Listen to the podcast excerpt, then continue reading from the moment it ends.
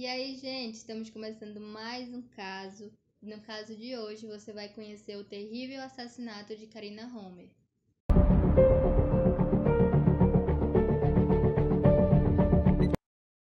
O sonho americano de Karina começou com um bilhete de loteria. Ela ganhou 10 mil cronas em um cartão de raspadinha. Então ela usou o dinheiro para viajar da Suécia para os Estados Unidos. A Karina ficou na casa de Frank Happy e Susan. A Karina era encarregada de cuidar dos dois filhos do casal. Então durante a semana a Karina precisava cuidar da casa e das crianças. Mas aos fins de semana ela estava livre para ir e fazer o que quisesse. A Karina costumava ficar em um apartamento que Frank utilizava como estúdio, porém algumas vezes a Vivaz, de 20 anos, preferia a vida noturna nos clubes de Boston. E naquela sexta-feira do dia 21 de junho de 1996 não foi diferente. A única diferença é que dessa vez essa seria a última viagem de Karina.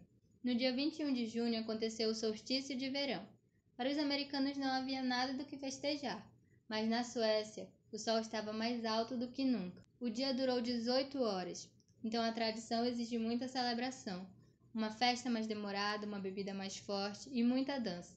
A Karina então vestiu um suéter cinza brilhante e uma calça apertada de prata e foi ao clube Zanzibar em Boyston Place, junto com três amigos.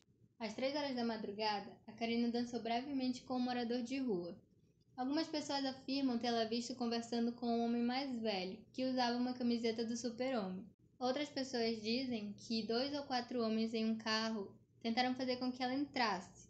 Ou talvez fosse um táxi. Bem, ninguém sabe ao certo.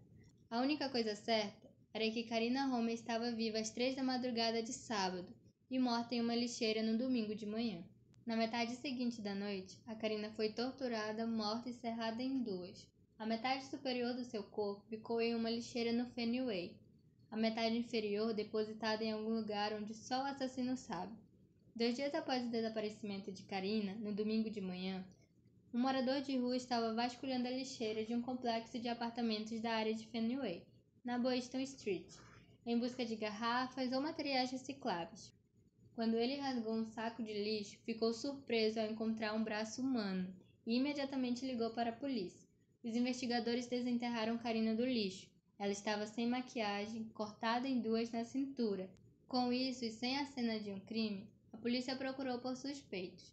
O homem vestido de super-homem com um grande cachorro foi parado por excesso de velocidade enquanto dirigia para sua casa em Andover. Isso deu a ele um álibi sólido. Um ano depois ele se matou.